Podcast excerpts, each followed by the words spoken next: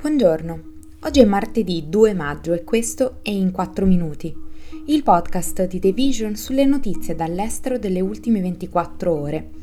Questo episodio è presentato da MSI, colosso globale nel settore dell'information technology e del gaming, oggi sinonimo di costante ricerca di qualità e design avanzato, con i suoi laptop progettati specificatamente per gamer, content creator, professionisti e studenti. Oggi parleremo della condanna dell'ONU ai talebani per il trattamento delle donne e dei centri per l'immigrazione degli Stati Uniti in America Latina. Il Consiglio di sicurezza delle Nazioni Unite ha adottato una risoluzione che condanna la discriminazione dei talebani nei confronti delle donne e delle ragazze in Afghanistan e chiede alla leadership del paese di revocare rapidamente le politiche che vietano l'istruzione, l'occupazione e la loro partecipazione pubblica paritaria. La risoluzione, promossa da oltre 90 paesi, ha ricevuto 15 voti favorevoli ed è stata adottata all'unanimità negli ultimi giorni in cui la Russia ricopre il ruolo di presidente di turno del Consiglio.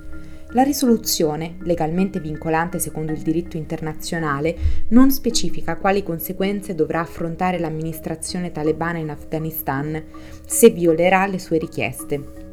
In genere però il Consiglio di sicurezza può imporre sanzioni ai paesi o ai governi che non rispettano le sue risoluzioni.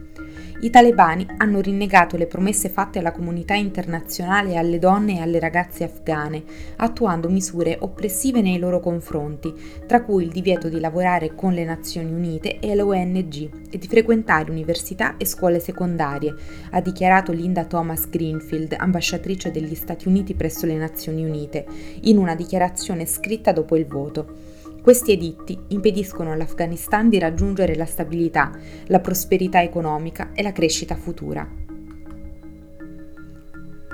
L'amministrazione Biden ha fatto sapere che aprirà nuovi centri per l'immigrazione in Colombia e Guatemala, come parte di un più ampio intervento per frenare il sempre crescente numero di attraversamenti illegali al confine meridionale degli Stati Uniti.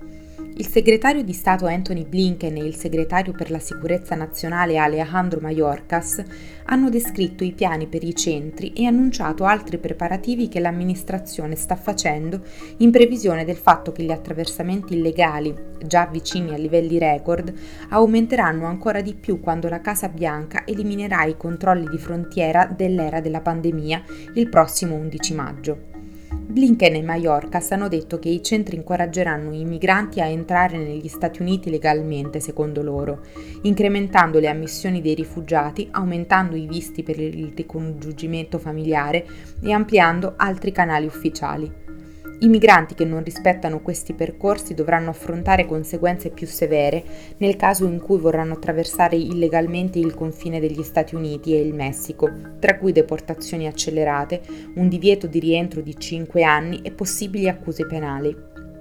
le autorità statunitensi hanno documentato un numero record di ingressi illegali lungo il confine con il Messico durante i primi due anni di mandato di Joe Biden e avvertono che gli arresti al confine passeranno da circa 7.000 al giorno a più di 10.000 una volta terminate le restrizioni sulla pandemia.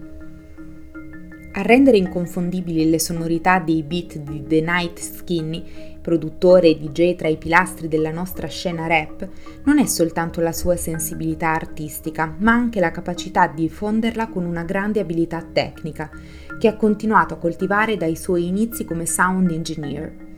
Con album come Pezzi, Mattoni e Botox, uscito nel 2022 e certificato disco di platino, Skinny è riuscito a cristallizzare le suggestioni che hanno attraversato la scena underground milanese negli ultimi anni, utilizzando il suo sound unico per dare voce ai testi di artisti come Gue Pechegno, Salmo, Achille Lauro, Gemon e Tedua trovate un'intervista a firma di Lucia Brandoli su The Vision per il progetto The Creators, sviluppato in collaborazione con MSI. Questo è tutto da The Vision, a domani!